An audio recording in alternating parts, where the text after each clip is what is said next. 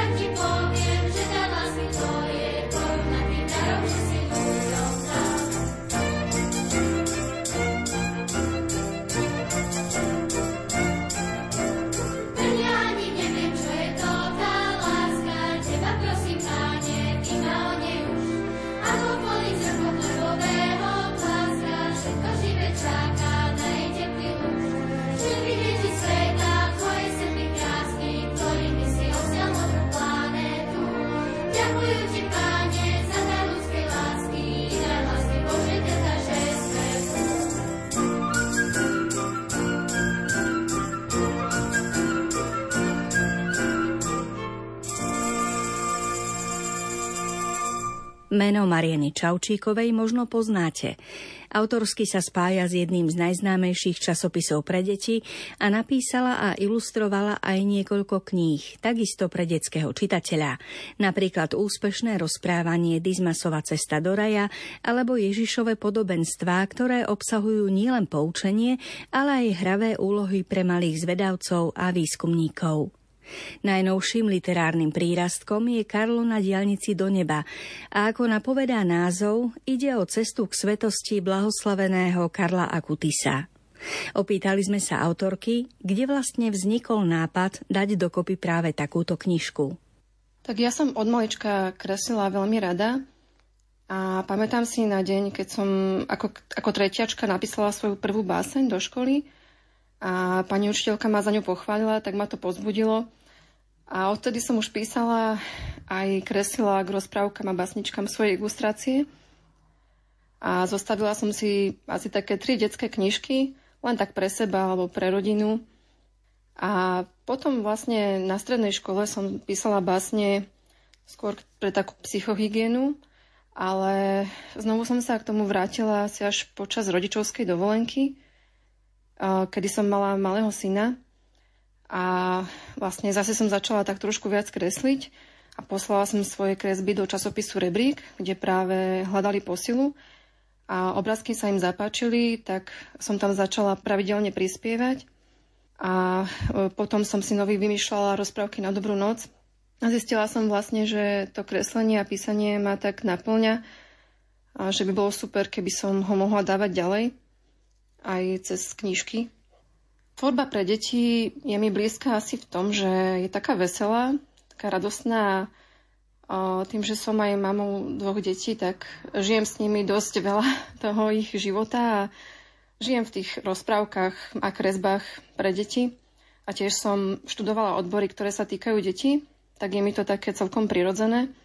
Ale ako paradoxne asi bola to dospelácká poézia, s ktorou som vyhrala jednu amatérskú literárnu súťaž a vtedy vlastne prišlo také hlavné pozbudenie pre mňa, že písať ďalej. A myslím si, že tvorba pre dospelých ešte čaká u mňa na svoju príležitosť a uvidíme. Väčšina knižiek Mariany Čaučíkovej sa točí okolo viery v Boha. Príkladom je aj najnovšia knižka Karlo na diálnici do neba. Boli sme teda zvedaví na to, aké miesto má viera v jej živote. Tak nie je to ľahká otázka pre mňa, lebo ja píšem asi tak, ako to príde, ako to cítim, ale vlastne vnímam, že cez kreslenie a písanie mám odozdávať ľuďom niečo, niečo z tej viery. Boh sa ma tak osobne dotkol a cítim to tak, že, že rada odozdávam aj jeho, aby, aby ho ľudia trošku spoznali. Karlo ma oslovil tým, že bol takým svedcom tejto doby, alebo blahoslaveným, mal takú charizmu oslovovať detí aj dospelých svojim takým prirodzeným priateľstvom a zároveň vlastne bol veľmi vnímavý na to, čo, čo druhí potrebujú a tvorivý v robení dobra. Napríklad si všimol, keď nejaký spolužiak bol sám alebo mal nejaký problém, tak ho pozval k sebe sa pohrať alebo niekomu niečo nešlo, tak mu pomohol. Niekedy si zase všimol, že Vonku spávali bezdomovci na kartónoch od krabíc a tak im potom pravidelne nosilo z domu nejaké teplé jedlo a vedel sa tiež prihovoriť cudzincom, ktorí nikoho v meste nepoznali. V podstate tak cestou priateľstva a prirodzenou cestou ich motivoval k tomu, aby začali chodiť aj do kostola a objavili vlastne aj to priateľstvo s Bohom. A tiež bolo na ňom zaujímavé, že, že mal rád počítače vlastne normálne sa klasicky ako všetci chlapci, no všetci nie, ale veľa chlapcov sa hráva na PlayStation, ale vedel si dať takú, takú mieru, sám sebe dal vlastne hranice, že odtiaľ potiaľ nechce byť toho otrokom. A hoci jeho snom vlastne bolo sa stať počítačovým expertom, tak zároveň tie technológie využíval aj na akoby všeobecne dobré veci, že pre školu upravoval videa, školský časopis, a urobil webovú stránku o eucharistických zázrakoch, tým sa vlastne asi najviac preslavil a z ktorej vyšla, vznikla potom aj výstava. Čo podľa Mariany Čaučíkovej vedia svetí a blahoslavení povedať človeku dneška a čo konkrétne deťom? Tak mne sa páči, že každý svetec je iný a každý má nejakú inú cestu, takú jedinečnú cestu životom, aj cestu viery, a dalo by sa povedať, že možno takú inú charizmu, ale že všetko to zapadá do akejsi takej mozaiky cesty k Bohu. Možno, že tí svety z minulosti nie sú takí úplne, že reálne blízky dnešným deťom a niekedy sa to môže zdať ako keby trošku taká, také, také rozprávanie alebo rozprávka, ale Karlo je vlastne chlapec e, takmer zo súčasnosti a tým pádom môže byť deťom taký bližší, možno taký, taký bližší sprievodca na ich ceste viery. Napríklad on bol v podstate aj taký ekolog, čo je taká tiež aktuálna téma, že sa snažil skrašľovať svoje okolie, čistil pár, keď chodil na prechádzku so psíkmi, alebo keď sa potápal v mori, tak čistil dno od odpadkov. Takže aj v tomto smere je takou motiváciou pokiaľ viem, tak na Slovensku vyšla iba jedna knižka o Karlovi, ak nerátam knihu o eucharistických zázrakoch. No a z tejto knižky som vlastne čerpala v prvom rade. Ja som si vypisovala také zaujímavé veci, ktoré by mohli osloviť deti a ktoré aj mňa oslovili. Potom som ich triedila a doplňala som to o veci z internetu, ktoré som našla, nejaké rozhovory s jeho rodičmi alebo Pozrela som si nejaký obrazový materiál kvôli ilustráciám a potom som to všetko triedila, aby z toho vznikol nejaký zrozumiteľný text s informáciami, ktoré si deti vedia ľahko zapamätať.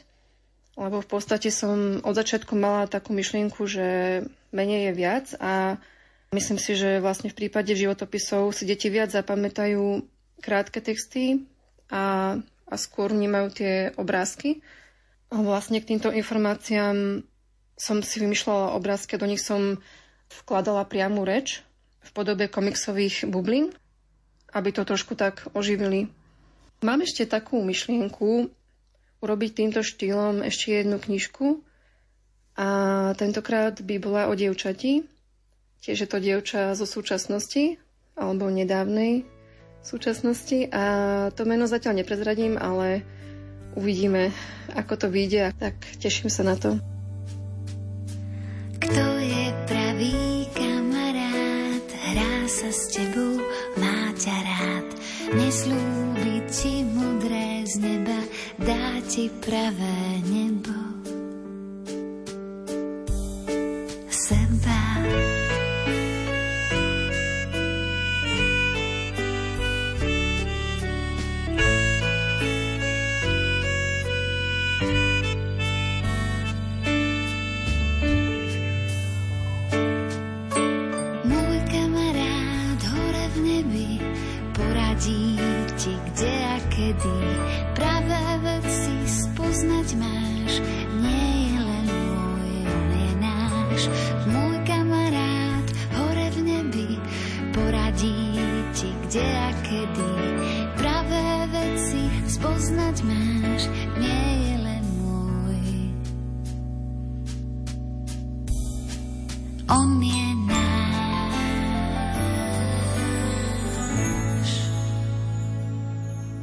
Rozprávame sa o knižke Karol na diálnici do neba, ktorú napísala a nakreslila Mariana Čaučíková.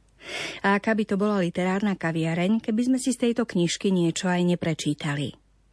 Karlo Akutis bol obyčajný veselý chlapec. Býval v Taliansku v meste Miláno. Mal mamu a otca, štyroch psíkov a dve mačičky. Nadovšetko miloval svoju babku Luanu. Bol ako ostatní chlapci v jeho veku, no niektorí ľudia hovorili, že to tak nie je. Všimli si totiž, že má neobyčajné priateľstvo s Bohom. Karlova rodina síce nechodila do kostola, no Karla tam stále niečo ťahalo. Pri každej prechádzke túžil vojsť dovnútra. Vďaka Karlovi sa väčšmi priblížili k viere aj jeho rodičia – Syn im kládol kopu otázok, no často mu nevedeli odpovedať a tak mama začala navštevovať kurzy náboženstva. Karlo chodil do školy a bol šikovným žiakom. Vo voľnom čase rád hrával futbal s kamarátmi, plával či lyžoval. Zaujímali ho nové veci, najmä práca s počítačom.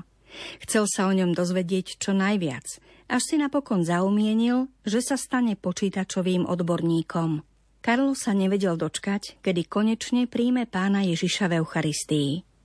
Duchovný otec videl jeho túžbu a vedel, že je pripravený a tak mu dovolil pristúpiť k prvému svetému príjmaniu už vo veku 7 rokov. Odvtedy Karlo chodíval na svetú omšu každý deň, aj počas letných prázdnin. Cítil sa v kostole šťastný a pozýval doň aj svojich kamarátov. S obľubou hovorieval, že Eucharistia je jeho diálnica do neba. Karlovi nič nechýbalo, lebo jeho rodičia neboli chudobní, no nechválil sa tým, čo mal a rád sa o všetko podelil. Nie len o jedlo, ale aj o svoj čas či dobrú náladu. Na návštevu pozýval najmä kamarátov, ktorí to doma nemali ľahké. Aj tým si získaval srdcia ľudí.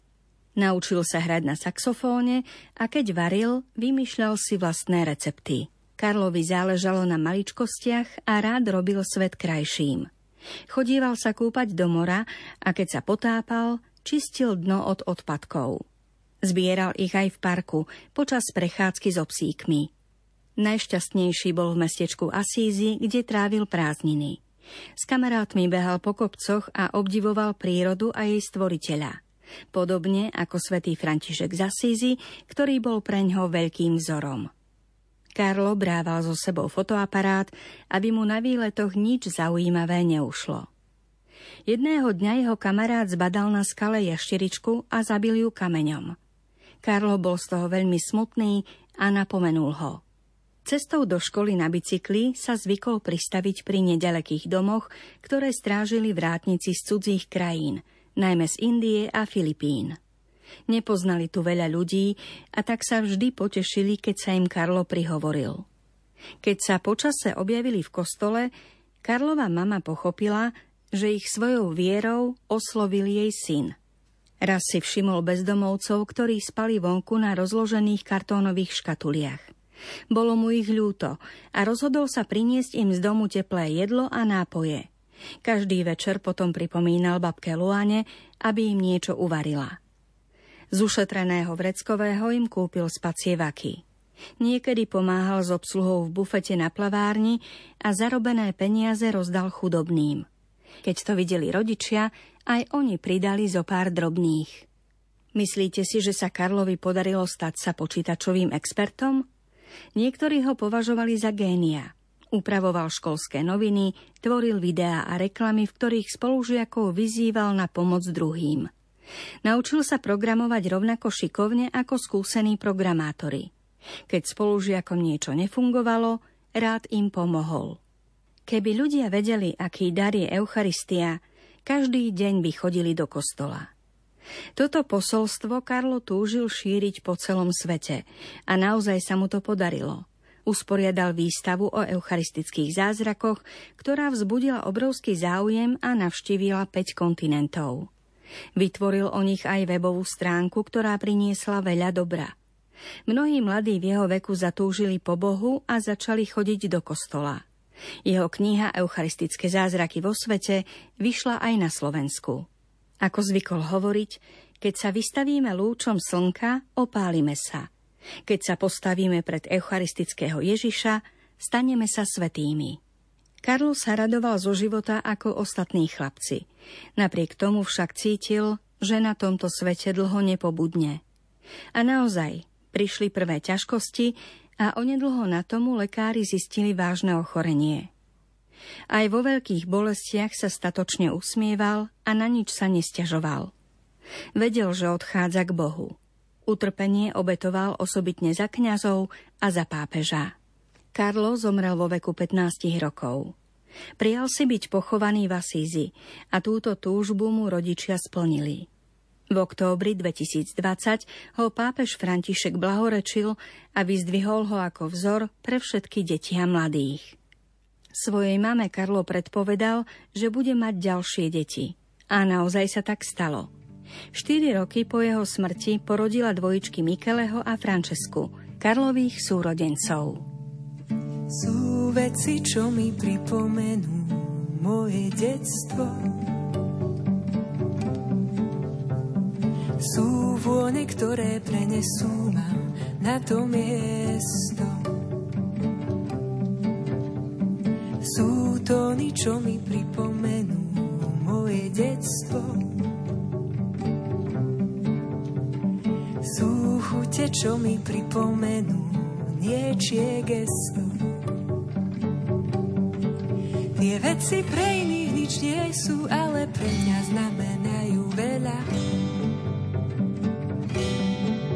V srdci zanechali stopu, aj keď slova o nich nepovedia. Nich spomeniem si na tých a aj na to, na čo myslieť treba. Najmä vtedy, keď už nie sú, ale v srdci zanechali seba. Môj život tvoria kúsky tých, čo sa odotýkali. Chceli ství krásny šperk, otvoríš láska život tvoria kúsky ty, čo sa odotýkali. Chceli ství krásny šperk, otvoríš láska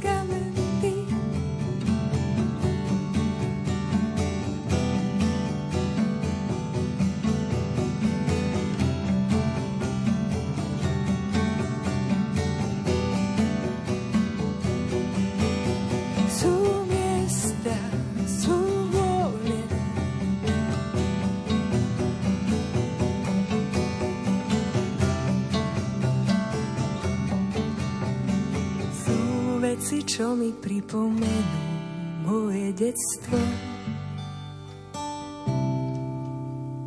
Sú vône, ktoré prenesú ma na to miesto.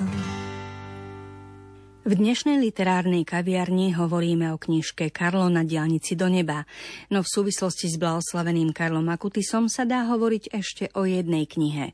O tej, ktorú napísal on sám, Eucharistické zázraky vo svete. Máme pre vás krátku ukážku, aby ste mali predstavu o štýle, akým písal a samozrejme aj o obsahu. Podľa dátumu registrovaného v kópii dokumentu vyrobeného na žiadosť kráľa Alfonza IV. v roku 1346 sa 16. februára 1266 v Santaréme istá mladá žena, ktorá bola pohltená žiarlivosťou na svojho muža, obrátila na čarodejnicu, ktorá jej poradila, aby šla do kostola a ukradla premenenú hostiu. Mala z nej vyrobiť amulet lásky – Žena ukradla hostiu a ukryla ju do kusa látky, ktorý sa i hneď sfarbil krvou. Preľaknutá sa rýchlo rozbehla domov, kde odbalila látku, aby videla, čo sa stalo. S veľkým údivom sledovala, že krv vychádza priamo z hostie. Zmetená vložila hostiu do zásuvky vo svojej spálni, no v noci z nej začali vyžarovať lúče svetla, ktoré osvetľovali celú izbu. Aj muž si všimol tento zvláštny úkaz a začal sa manželky vypitovať, čo sa deje. Tá mu napokon všetko vyrozprávala. Nasledujúci deň obaja manželia všetko rozpovedali kňazovi, ktorý s nimi odišiel do ich domu, aby hostiu odniesol späť do kostola svätého Štefana v slávnostnej procesii za účasti množstva reholníkov i lajkov. Hostia krvácela tri po sebe nasledujúce dni. Nakoniec bola vložená do nádherného relikviára z včelieho vosku. V roku 1340 sa udial ďalší zázrak.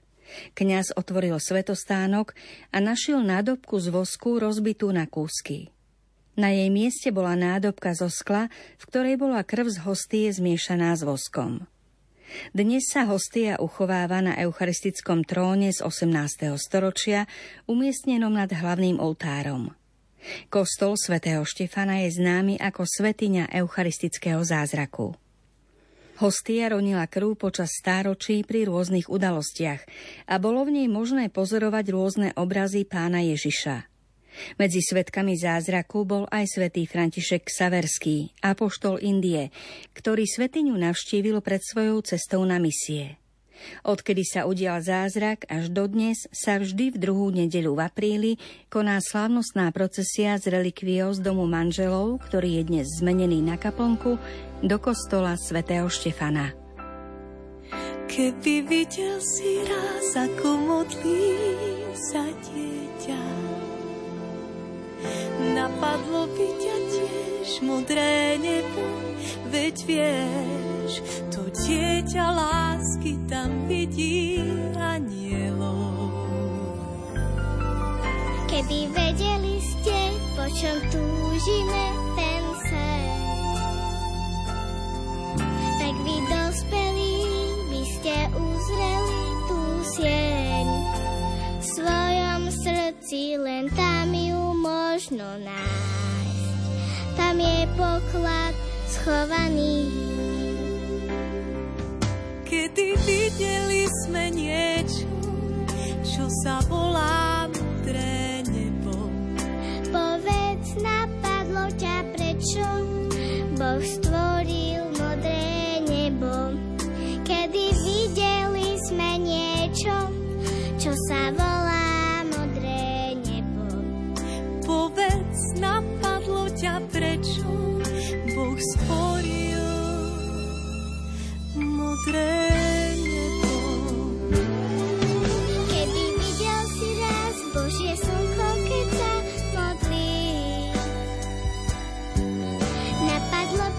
tiež modré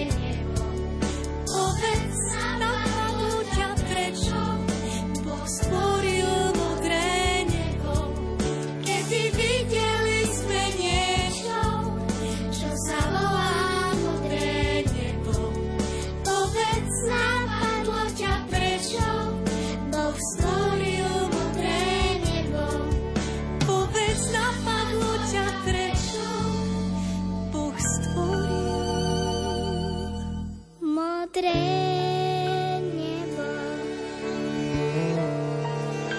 Boh stvoril.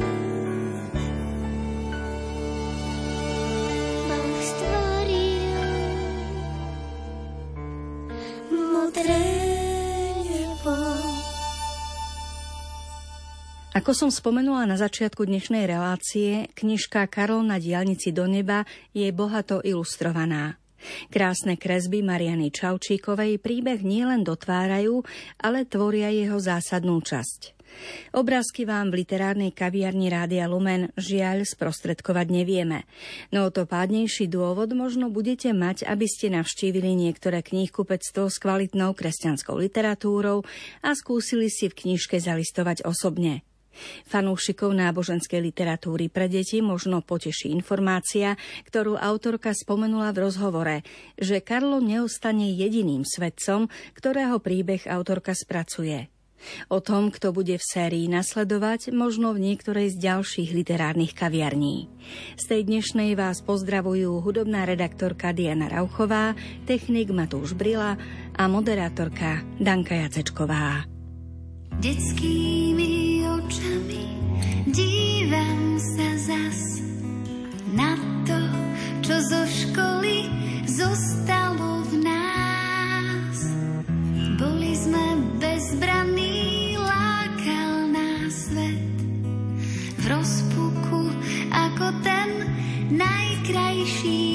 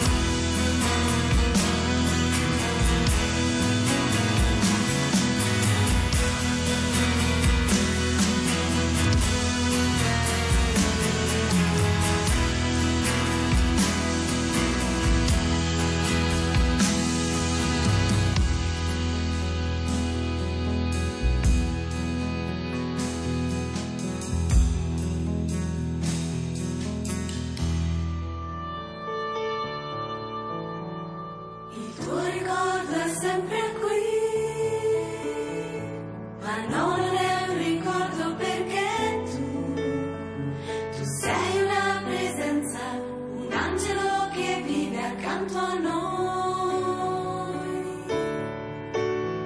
Vorrei descrivere chi sei, ma poi non ho parole perché tu, tu sei sempre più grande di quello che potrei dire di te, di te.